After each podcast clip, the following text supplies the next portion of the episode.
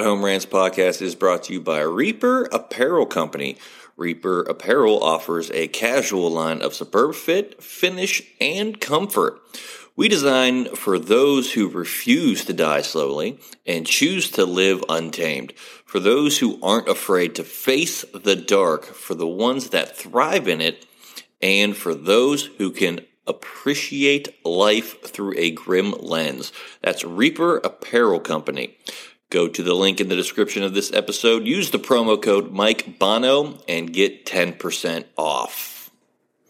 Also, the Ride Home Rants podcast is brought to you by my own personal merch store, the Stupid Should Hurt merch store. I have hats, I have t shirts, hoodies, coffee mugs, water bottles, notebooks, you name it, I've got it. The description and the link for that will be in the description of this episode. Also, right now, if you use the promo code welcome, I will give you 5% off of your first purchase. That's the Stupid Should Hurt merch store. Also, the Ride Home Rants podcast is brought to you by Tactical Brotherhood, all American made apparel which helps support the Second Amendment. You can also find all this in the description of this episode with the link Tactical Brotherhood. Part of every proceed does go to helping veterans as it is a very good cause. All American made products made right here in Minnesota. Go and check them out. Use the promo code Patriot15 to get 15% off your purchase. Now, let's start the show. Welcome, everybody, to another episode of the Ride Home Rants podcast. This is, as always, your host, Mike Bono. I have a great guest for us today. I'm going to try to get all of his accolades in in one breath here, but I doubt I will. He is in the YSU Hall of Fame. He was a baseball player. He's also played for the great Jim Tressel. He's started countless Hall of Fames. He's wrote for the YSU Vindicator.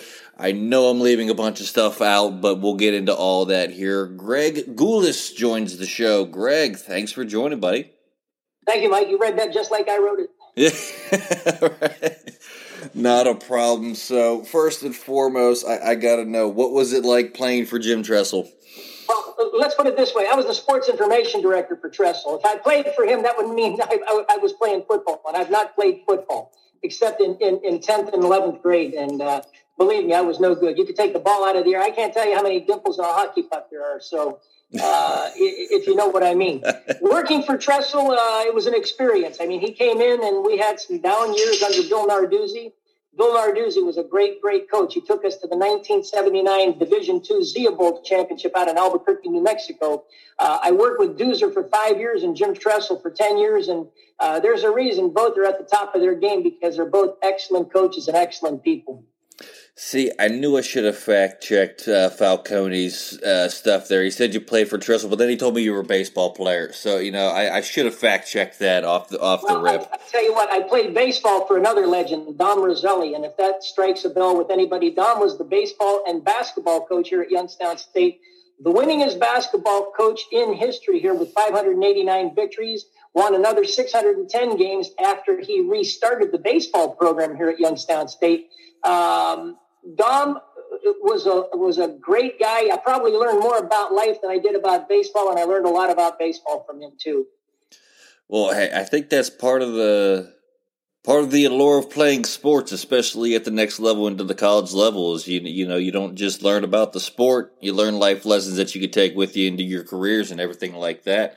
Uh, so I know you had an extensive career, but this is one thing I, I need to know because I feel like you're you're living the dream. I heard you finally have retired and you've started uh, babysitting some grandbabies. What, what's it like being retired and kind of living the grandpa life now? In March, it'll be 11 years since I retired. When I retired and I went to Lowellville High School as the athletic director, our good friend John Falcone was my assistant down there. And uh, I'm a firm believer that you've got to keep your mind occupied. I still work the jumble out in the morning. I'll do some word searches and uh, you know do some puzzles and stuff like that because uh, I, I, I, fear the um, the dementia part of life, and I don't want that to happen to me. If it's going to happen, it's going to happen, but not because I became a couch potato and didn't try to do anything. Uh, that being said, Uh, it's been 11 years. It'll be 11 years in uh, February, at the end of February, that I retired. I spent 35 years at Youngstown State, first 17 and a half in sports information, where I was the sports information director. And then I moved over to student activities and worked for the president, uh, Dr. Cynthia Anderson, uh, one of my great friends. And uh, I can tell you both areas were very, very fulfilling with me because you deal with students and you know, Mike, your business too, you know, you being a stand up comedian and, and some other stuff that you do, we get to meet people that we never would have met in ordinary life if we weren't in sports, doing comedy, and, and just being uh, around people.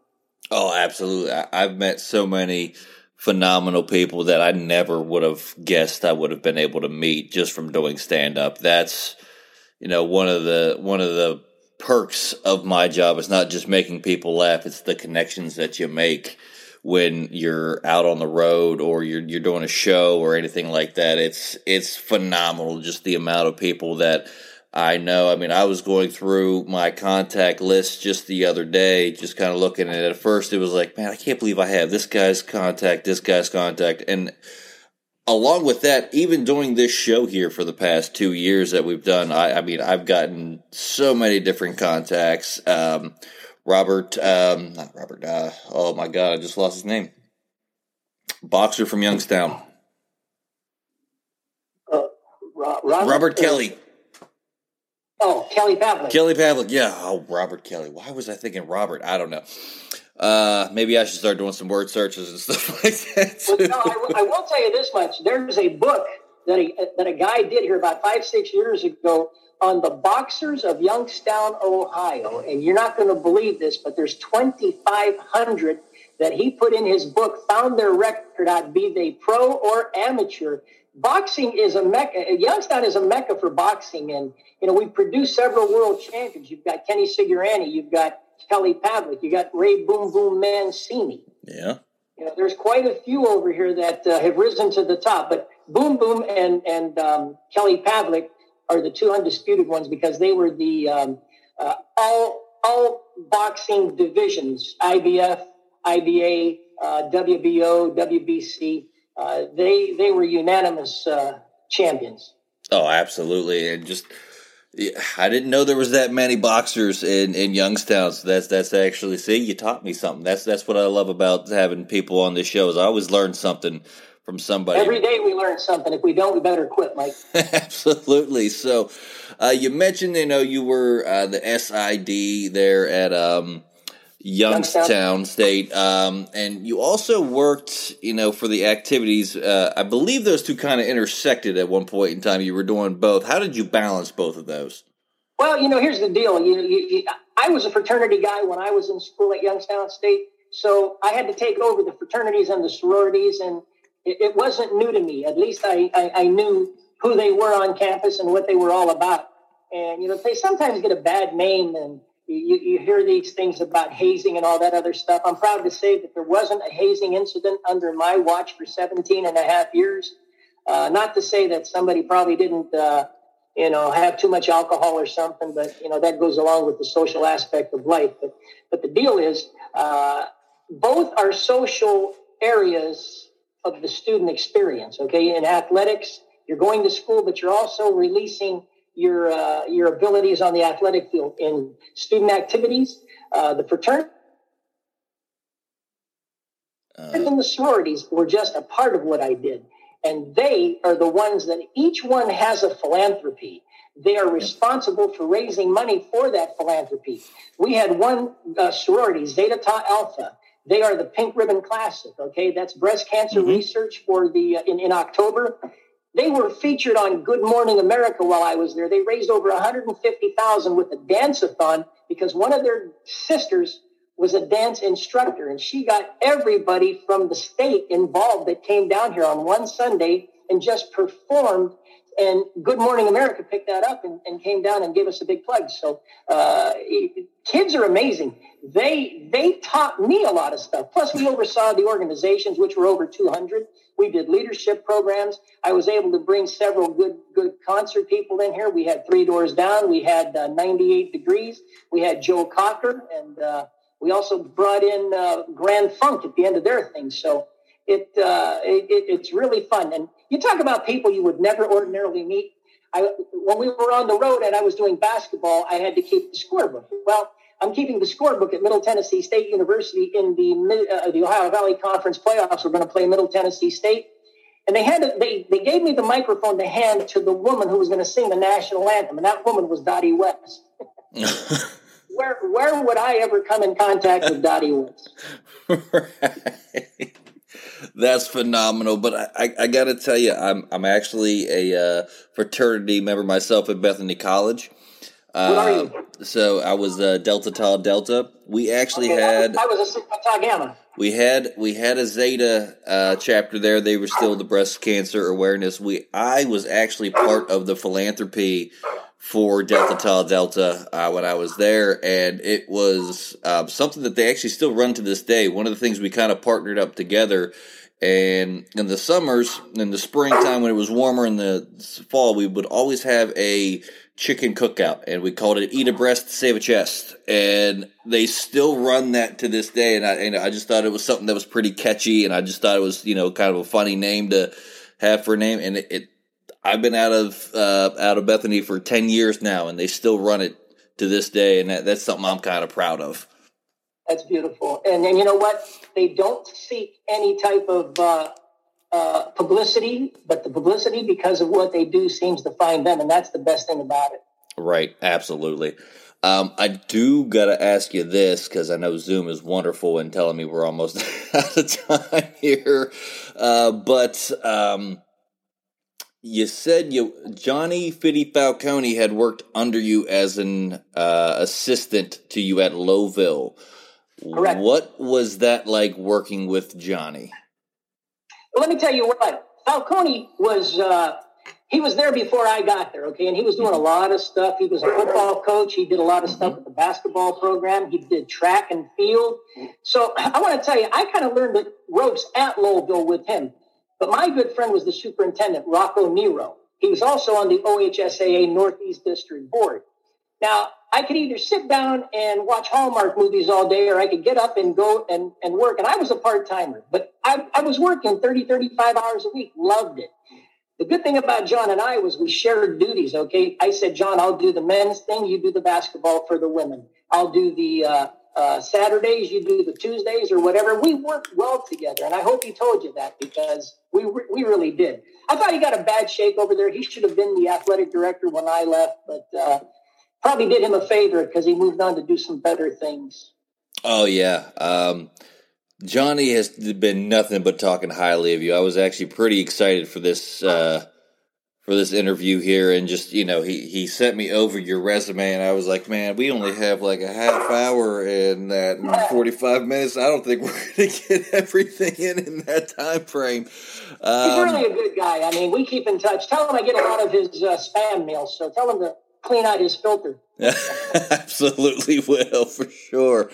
Uh, one thing I wanted um, to get uh, you also have involvement with uh, Curbstone uh, the Hall of Fame coaches. What is that like? Well, it's funny you would ask that because I'm putting together the list of the nominees. We are going to pick the Hall of Fame class for 2023 tomorrow.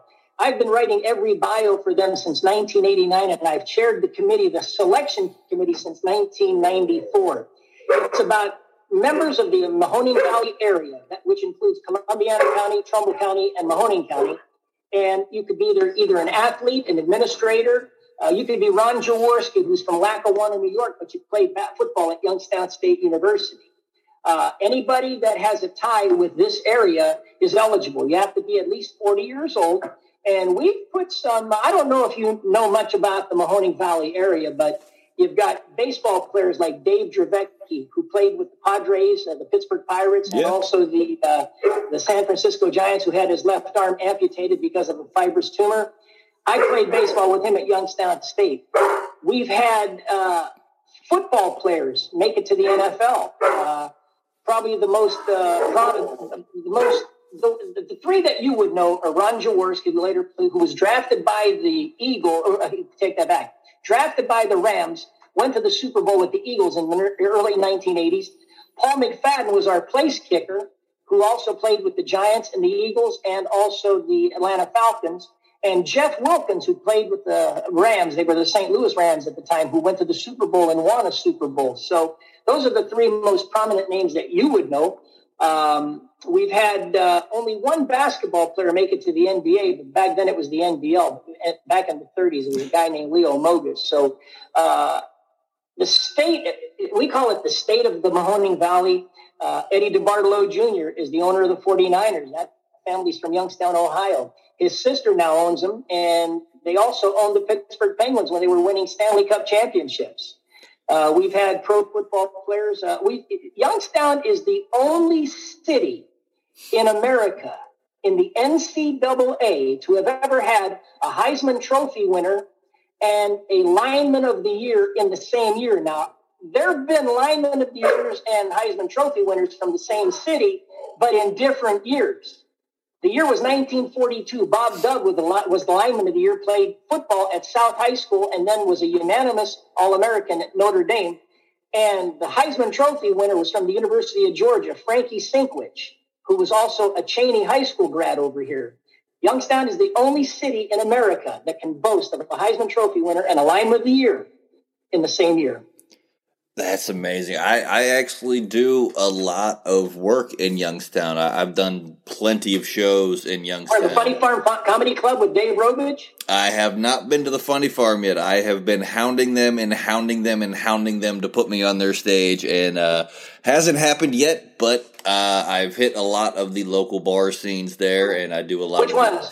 Uh, the Tipsy Cow is probably my favorite uh, one that I've done there. Um, in Youngstown, and it's this little hole in the wall, but I, I love it. The staff's phenomenal. The the crowds are always great. I mean, there was one incident, but I mean, it really wasn't. It's a bar show, so we we expected like this wedding party came in and was just talking over the microphone. I mean, it uh, became every comedian set was to make fun of these people coming in and talking over us the whole time. But I mean, it made it. It was still a fun show still. As long as you're not like the movie Roadhouse, where they put that uh, little screen in front of you and they're throwing beer bottles at you and breaking them, but it's not the glass is not hitting you. You're okay. Yeah, haven't had that happen yet. Uh, so fingers crossed. I've been doing it ten years and haven't had that yet. So. Uh, well, the Curbstone Coach is what I'm trying to say is honoring those people from the Mahoning Valley. And, and I'll tell you another story. Uh, we have we laid claim to a guy by the name of George Shotgun Shuba, whose book I actually wrote it's called My Memories as a Brooklyn Dodger. He played for the Brooklyn Dodgers on the last 19 on the only World Series winning team in Brooklyn in 1955. But he is credited with the first interracial handshake. It's called a handshake for the century when he shook Jackie Robinson's hand in the minor leagues. Now, this is the minor leagues in 1947. Not it was before the year when when Jackie in 48 broke into the majors. Okay, but in 47 they played for the Montreal. Um, see what was Montreal? Montreal Royals. They played the New Jersey Giants, and in his second time at bat, Jackie Robinson homered. Well, Jackie Robinson is rounding third base. The on deck batter is George Shotgun Shuba. What does he do? He goes to the plate and he shakes his hand. The umpire turns his back. The first base umpire could care less, and the teammates, the teammates for the Brooklyn Dodgers are in the dugout. They don't even welcome him. And you know, that's all because if you know anything about Youngstown, it's a very diverse community. You have Italians, you got Slovaks, you got blacks, you got Puerto Ricans, you've got everybody of, of, of all walks of life. And George went to school with black people. Yeah. So the deal is, he's my teammate. George says, I, I, could care less if he was Technicolor. He's my teammate. I'm going to shake his hand. And that, it, it, when you're put on notice and you do the right thing, you have nothing to worry about. Absolutely, that's. George was a phenomenal guy. You can add his name to a, a, a footnote in baseball history. He was the very first national leaguer ever to hit a pinch hit home run in the World Series. Yogi Berra was the first with the Yankees. And here's the similarities. Yogi Berra was a catcher. He wore number eight. He batted left-handed, and he hit his home run, which was the very first ever. But he was an American League ball player. He hit his home run at Ebbets Field, home of the Brooklyn Dodgers. Shotgun Shuba, an outfielder, wore number eight batted lefty, hit his home run in Yankee Stadium off Allie Reynolds in 1952. That's phenomenal. But hey, Greg, we are running about out of time. I want to give you this opportunity, like I give every guest. Um, if there's anything you want to get out there, anything you want to promote, anything, or even if it's just a good message, I can only give you about 30 seconds. Uh, floor is yours. The message is this enjoy sports, stay away from drugs, have fun, get high on life. But most of all, it's because of people like you and I who enjoy what we do. You can enjoy what you do as, as long as you work hard and, and, and you put your head and nose to the grindstone. Hey, that's a phenomenal way to end the show. Uh, we are running out of time. I want to get this in, but that is it for this week's episode of the Ride Home Rants podcast. Greg, thank you so much for coming on. I really appreciated it. Really good to talk to you here. I'm sorry we couldn't get through everything that there was and we lost Greg, but that's as always. If you enjoyed the show, be a friend, tell a friend. If you didn't, tell them anyways. They might like it just because you didn't. That's to do it for me, and I will see y'all next week. The Ride Home Rants podcast is brought to you by Dubby Energy. Energy drinks made for gamers, streamers, and podcasters alike. For gamers, streamers, and podcasters alike. Go to the link in the description where you can find the best energy drinks out there. Less caffeine than a cup of coffee. Also, no jitters and no crash afterwards. Use the promo code Mike Bono and get yourself 10% off. Also, the Ride Home Rants podcast is brought to you by my favorite sponsor of the show, and that is Shankit Golf. Golf apparel made for the everyday golfer. We might not go out and shoot a six under par. We're probably going to shoot a six over par, but this is going to give us the gear that's going to help us rock it on and off of the course. Go to the link in the bio, use the promo code Mike Bono, and get yourself 10% off there as well.